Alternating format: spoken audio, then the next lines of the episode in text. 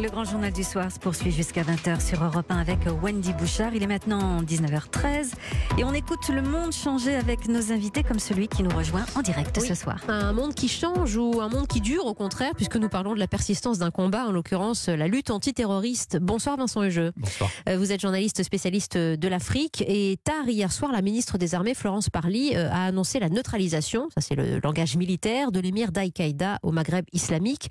C'est clairement un cerveau qui tombe dans la région ou c'est d'abord une prise symbolique? Alors Florence Parly parle de succès majeur, oui. majeur soit mais pas décisif.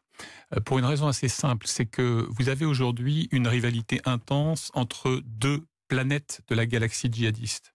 La planète Al-Qaïda, mm-hmm. donc A Q M I, dont effectivement Abdelmalek Droukdal est le fondateur, héritier des G S P C, des G I A algériens, oui. maquis des années quatre-vingt-dix, mm-hmm. et cetera.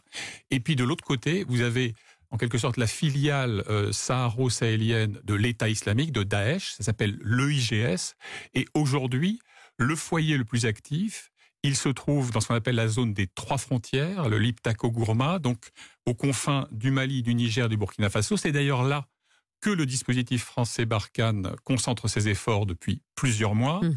Et ça, c'est le sanctuaire de l'E G S. Donc, évidemment, Droukdal euh, n'est pas du menu fretin. C'est un gros poisson. Ça n'est pas le plus gros. Parce qu'au sein même de la nébuleuse numéro un, donc Al-Qaïda, vous avez Iyad Ag Ghali, qui dirige aujourd'hui ce qu'on appelle le groupe de soutien à l'islam et aux musulmans, le G S I M, qui est lui aussi le plus actif. Puisqu'au fond, vous avez vu descendre euh, au fil des ans vers le sud, Euh, ces foyers actifs-là, avec l'ambition, évidemment, euh, d'être performant sur le Mali. Si on rembobine un tout petit peu le film, on se souvient qu'encore une fois, Droukdal, dont le bastion est la Kabylie, donc au nord de l'Algérie, bien loin du front malien, il descend en deux mille douze, il fait alliance avec Iyad Ag Ghali, et c'est à ce moment-là que ce qu'on appelait à l'époque euh, le dispositif Serval va enrayer l'offensive qui avait vocation, en théorie, à aller jusqu'à Bamako, la, mmh. la capitale malienne. Mmh. Et c'est vrai que, loin de ses bases, Droukdal était sans doute un peu moins à l'aise que quand il s'agissait, par exemple, de harceler les forces de sécurité algériennes dans ses propres fiefs. C'est l'une des têtes de l'hydre, hein, oui. vous entendre qui tombe. Absolument. Voilà, victoire symbolique, du moins, Vincent Hugeux, et votre éclairage est très clair aujourd'hui. Ce qui est sûr aussi, c'est qu'on est dans une nébuleuse terroriste, vous évoquez mmh. ce terme vous-même, dans laquelle, quand même, ce débat aujourd'hui, les, euh, la force Barkhane, cinq mille militaires français déployés, qui ont eu le sentiment de poursuivre sans fin les djihadistes il y a quelques mois encore, qui ont redéfini un peu leur mission pour que euh, l'objectif soit peut-être un peu plus clair aujourd'hui. Vous savez, j'ai eu l'occasion à plusieurs reprises, notamment pour l'Express, euh, d'aller accomplir des, des reportages sur le terrain, que ce soit au Mali, au Niger, au Burkina Faso.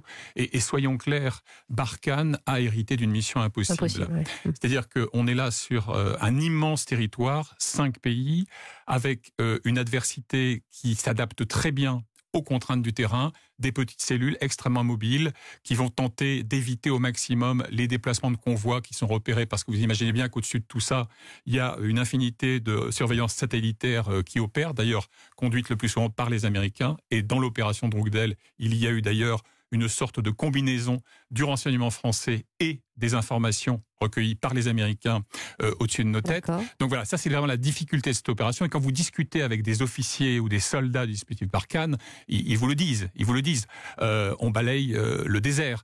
Mais pour autant, il y a un autre problème qui est fondamental. Vous savez, il y a très régulièrement des sommets du G cinq Sahel, où on parle de la montée en puissance de cette force donc panafricaine, les cinq pays concernés, mmh, mmh. Mali, Niger, Burkina Faso, Mauritanie et Tchad. Ouais. Mais en réalité, soyons clairs, c'est une fiction. Ouais. C'est-à-dire que moi, j'entends parler de cette montée en puissance depuis à peu près six ou sept ans. Euh, la réalité, c'est qu'aujourd'hui, les forces africaines ne sont pas suffisamment formées, équipées et entraînées à un type de conflictualité assez inédit pour être performante. Il y a du mieux, mais on est encore très loin. Et j'ajoute un dernier point qui me paraît absolument crucial, c'est que, si vous voulez, et là, ça aussi, les officiers vous le disent, la partie militaire n'est qu'une facette de ce défi. Si vous avez, euh, imaginons, dans un monde idéal, euh, une opération militaire qui serait sur le plan technique parfaite, sans le moindre accroc, euh, sans la moindre erreur de jugement ou de décision. Si, par ailleurs, sur le terrain social et politique, rien ne bouge, eh bien, en fait, vous apercevez que euh, vous frappez une tête. L'hydre, vous nous parlez, c'est vraiment la plus belle image, c'est celle de l'hydre de l'herbe de la mythologie grecque, c'est-à-dire vous tranchez une tête, une autre repousse. Euh, la nébuleuse djihadiste a montré son aptitude à se régénérer, elle a une résilience extraordinaire, et surtout, contrairement à ce qu'on croit en Occident, elle n'opère pas que par la coercition. À l'échelon local, vous avez une inclusion dans le tissu social, tribal, oui. clanique, par le jeu de mariage, d'achat d'allégeance, et cetera. Donc encore une fois, tant que dans ces régions excentrées, je pense au nord du Mali, on aura l'impression, qui n'est pas totalement infondée, d'être négligée, voire méprisée par le pouvoir central, ou ce qui en tient lieu à Bamako, eh bien vous aurez là un gisement de recrutement extrêmement fécond pour le djihadisme. Qui se nourrit, Vincent Hugeux, de toutes les divisions communautaires, claniques euh, du, du, du moment. Hein. Avec un exemple éclatant qui est le centre du Mali. J'évoquais oui. ce mouvement du nord vers le sud tout à l'heure. Au centre du Mali, vous avez effectivement, enfin sans faire d'essentialisme à trois francs C F A, mais vous avez des conflits communautaires qui sont ancestraux. La différence, c'est qu'hier, on se battait à la saguée et au couteau. Aujourd'hui, on se bat à la calache et au lance-raquettes.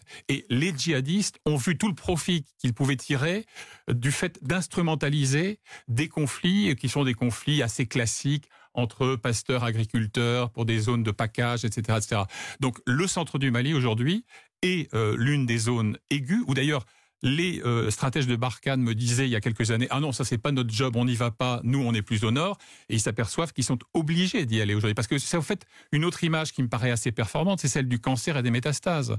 Vous avez effectivement des métastases du cancer djihadiste qui éclosent, pas seulement au nord du Mali, mais au centre aujourd'hui. Voilà, la mission impossible dont a hérité cette force française des militaires, force Barkhane.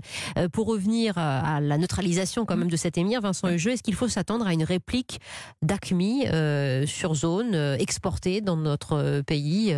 Alors, si l'on s'en tient au mode opératoire habituel, d'abord, il devrait y avoir une confirmation. Oui, avec la tradition arrivé, euh, ouais. de Al-Qaïda et de ses satellites, de ses filiales, c'est à un moment donné de valider, de confirmer, et effectivement de promettre, de venger le martyr, et cetera, et cetera.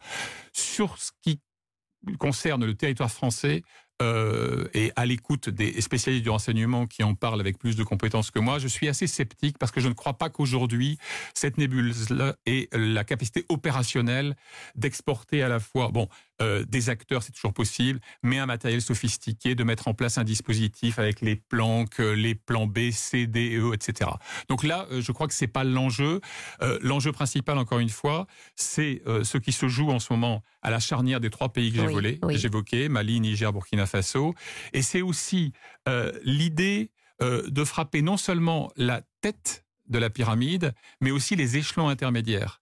Si vous voulez, ce qui est intéressant dans ce qui s'est passé ces derniers mois, c'est que la France revendique euh, la neutralisation, donc euh, euh, mort ou arrestation, d'un demi-millier de combattants de l'ensemble de la nébuleuse djihadiste. Et dans ce demi-millier, il y a, semble-t-il, à la fois le combattant de base, le chef de brigade, le sergent recruteur, le dignitaire religieux qui donne une sorte d'onction spirituelle mmh. euh, à cette fuite, fuite en avant démente, et cetera, et cetera.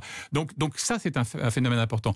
Le fait également, et ça a été euh, détaillé sur votre antenne, que euh, dans la même période, vous ayez un des vétérans euh, du djihad euh, qui s'appelle Mohamed al-Rabat, mais qui lui appartient à l'autre filiale, c'est-à-dire enfin l'autre nébuleuse, c'est-à-dire oui. l'État islamique, le I G S, est évidemment pas du tout anodin. On n'est pas encore au stade où vous auriez une sorte de dynamique qui créerait la panique ou la débandade. On n'en est pas là du tout. Ça, il faudrait beaucoup de candeur pour le croire. Eh bien, un spécialiste de l'Afrique a parlé. Il faut s'y connaître en matière de nébuleuses terroristes dans ces régions si sensibles. Vincent Hugeux, merci beaucoup. Euh, je précise que vous êtes également l'auteur de Kadhafi, une biographie euh, du guide libyen paru chez Perrin. Et je vous remercie d'être venu nous parler de cela en studio ce soir. Merci, merci beaucoup, Vincent Hugeux.